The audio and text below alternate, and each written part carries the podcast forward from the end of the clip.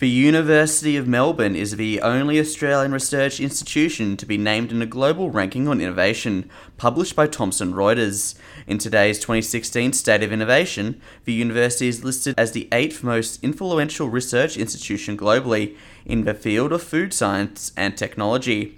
The annual study analyzes global intellectual property data, including worldwide patent application activity and scientific literature publications, as leading indicators of innovation.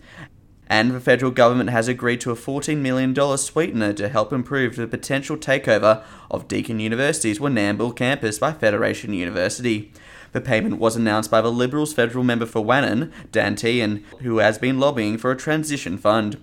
This comes less than a month after Federal Education Minister Simon Birmingham rejected the idea of a transition fund, warning it could set a precedent for other universities looking to downsize. Deakin University is ditching the Warrnambool campus because of falling student numbers, which have dropped from 1,342 in 2011 to only 872 this year. A takeover by Federation University has emerged as the only viable option if the campus is to survive.